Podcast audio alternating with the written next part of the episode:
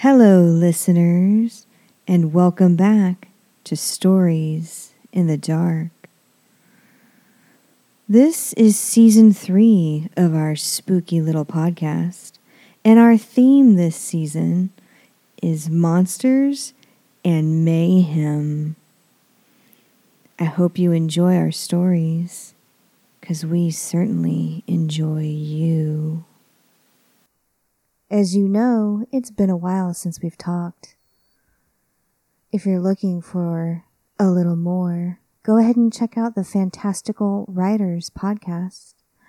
I did a little interview about these stories, and so I would appreciate it if you would go check them out and give them a listen. But getting down to business, this week we have a story for you called the actor.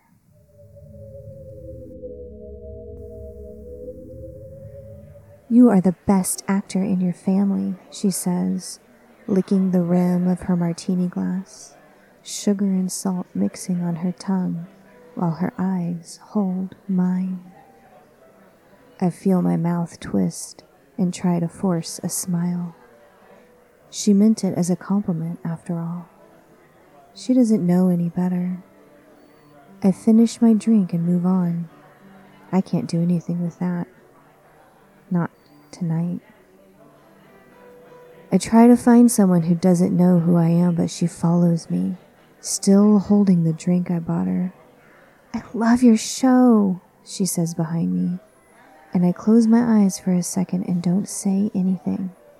I just keep walking through the tables, unseeing.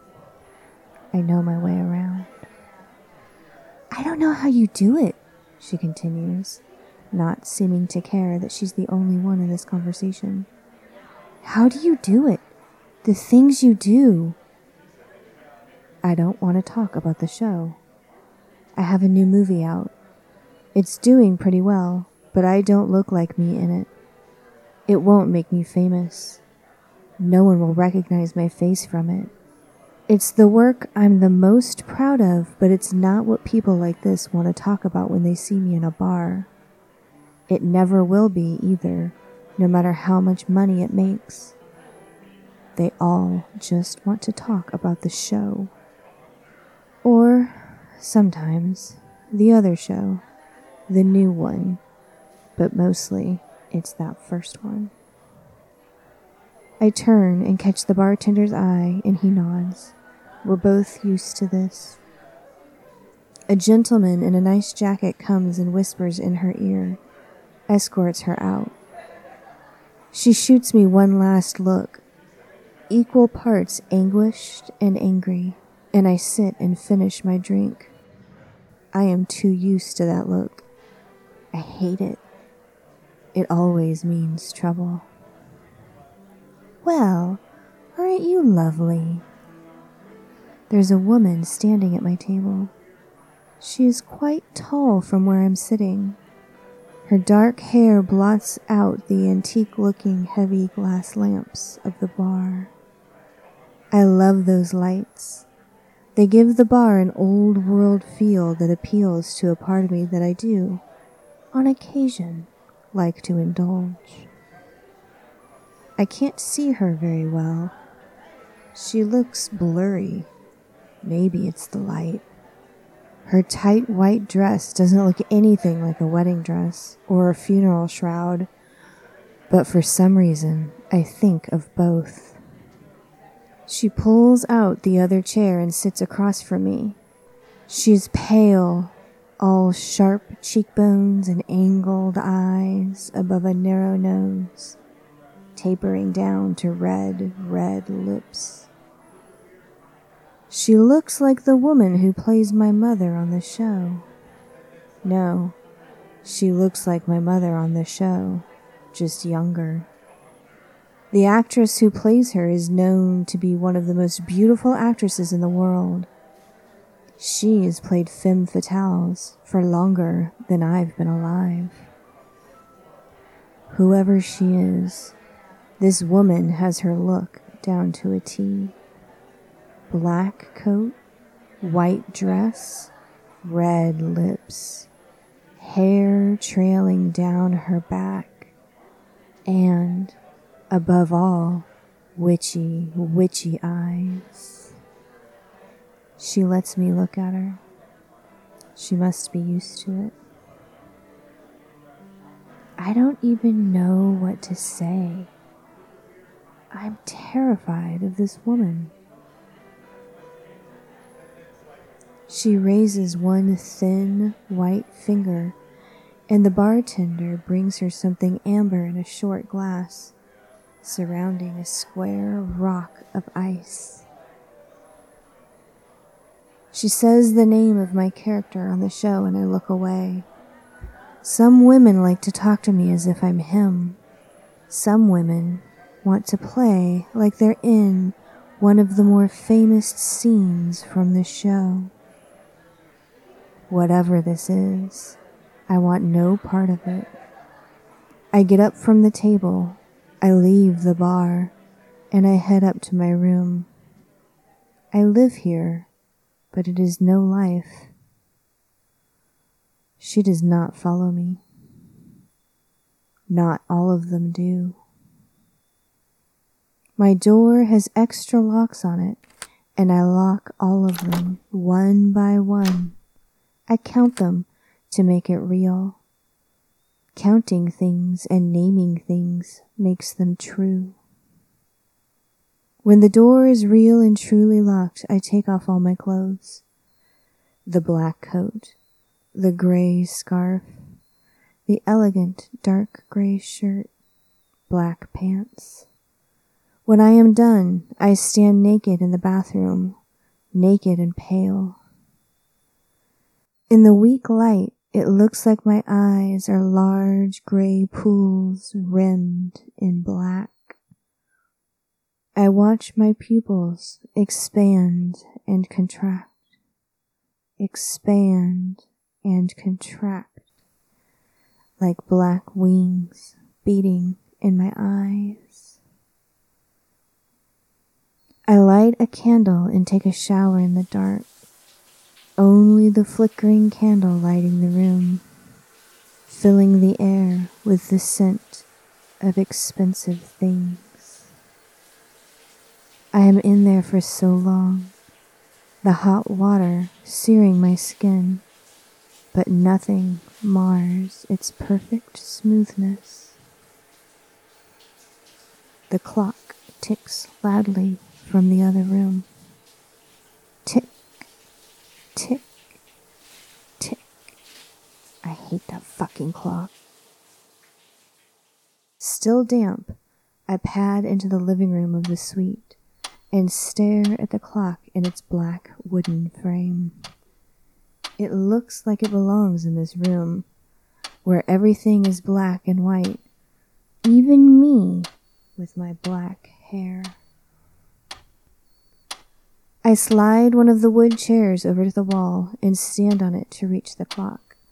It ticks in my hands now. It pulses like a heart beating. Tick, tick. Tick. My fingers are long and delicate. Many lovers, men and women, have told me I have the hands of a pianist, but piano is not my talent. I gently stroke the glass, the frame, before turning the clock over and stroking the cardboard backing sliding my fingers to the battery casing.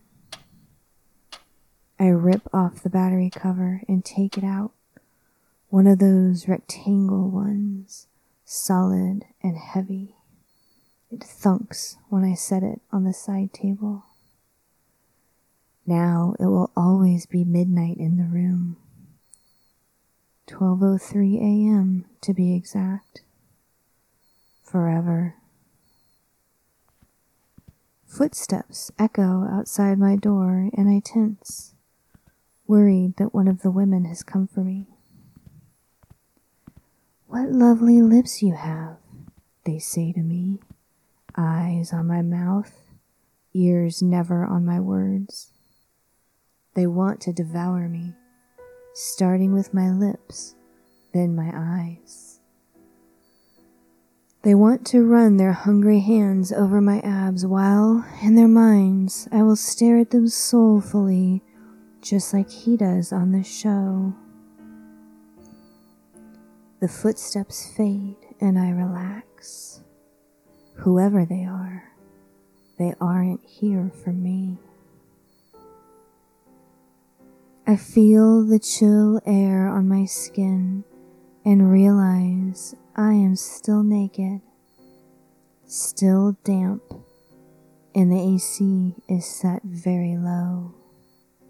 I grab a robe from the closet and sit in the chair that faces the door of my hotel room, and I count the locks and hope that no one comes. Sometime during my midnight vigil, my manager calls me. Go to sleep, he tells me. They can't get to you there. That hotel has fantastic security. Go to sleep. We have a meeting tomorrow for a new role. Something that makes them forget the show? I ask, my voice almost breaking. Of course, he says. Something that makes me forget the show? I don't ask. But I don't sleep. I don't need to. It's better that I don't on a night like tonight. I lift weights instead, and I watch the door while I do. The locks never move. The meeting the next morning goes well. They want me for the part. Of course they do. It's almost the same character as the one from the show, and he is a man I know inside and out. This will not make anyone forget this will put him in the minds of more people, and that is the last thing I want. It is, however, quite a lot of money, and I can tell my manager wants me to do it. So I agree. It is only verbals, after all. The contracts come much later. This is the third date, not the engagement party, so we are expected to play nice and consummate the relationship. But everyone knows that after this conversation, there is only a 50% chance this will end up getting filmed. We go out for drinks and appetizers, and no one says anything when I barely eat. It is expected of men like me to be fussy eaters, and I do not disappoint. A woman from the studio catches my eye over her very dirty martini. No sugar for her. Just an olive that she licks and puts back in her glass.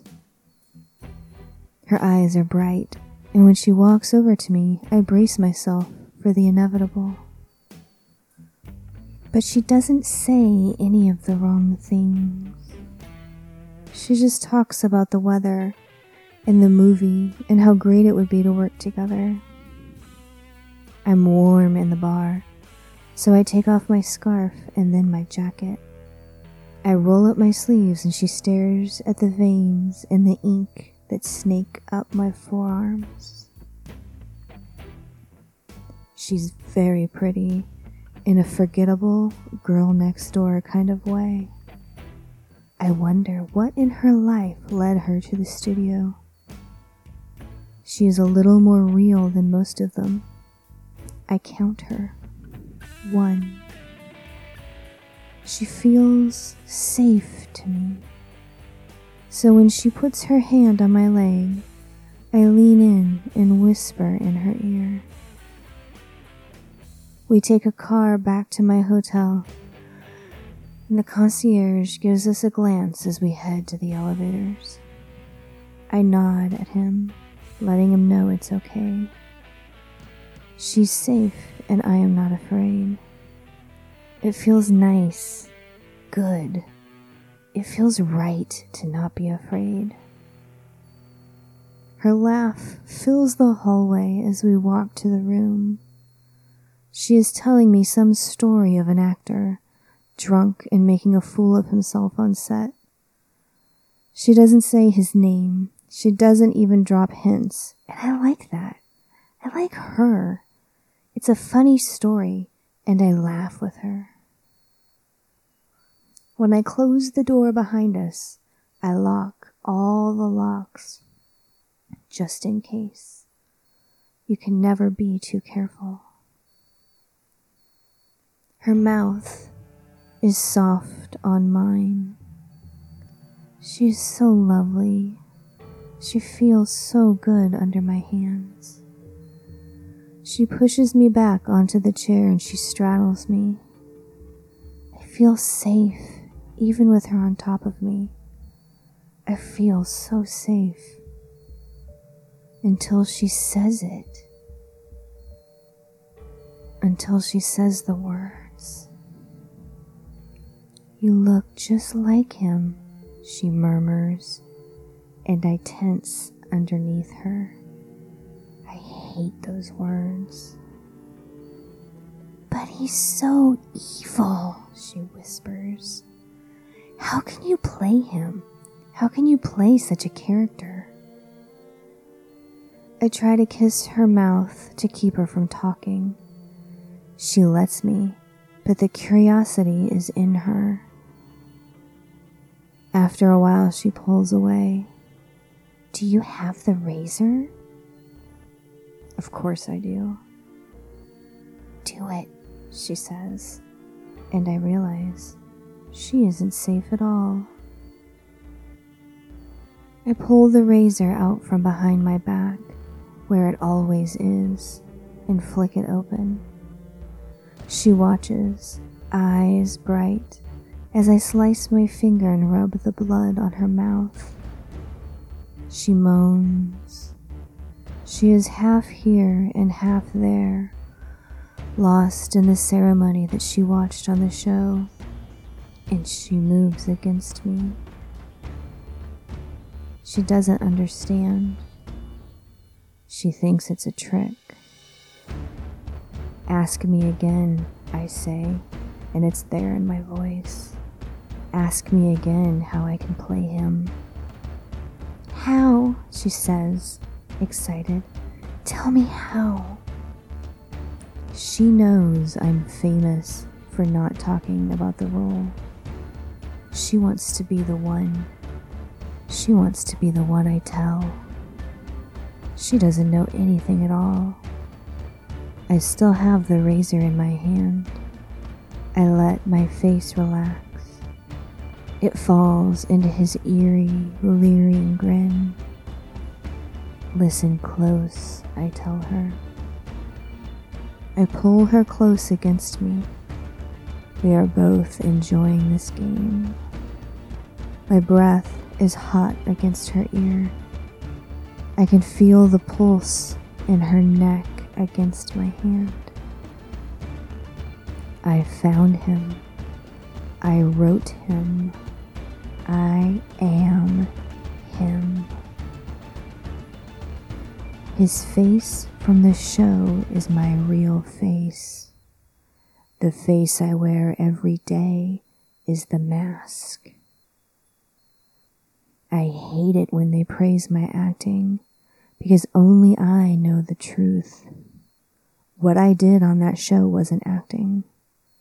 What I did on that show was finding myself. She gasps in delight.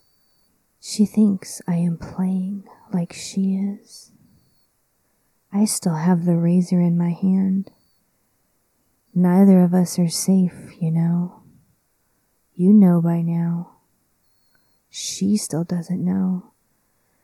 She is still gasping and writhing as I reach up with the razor and slash her throat, her chest. I don't care to mutilate her. I just want the blood, so I slice deep. I am so very, very hungry, and her blood is so very sweet.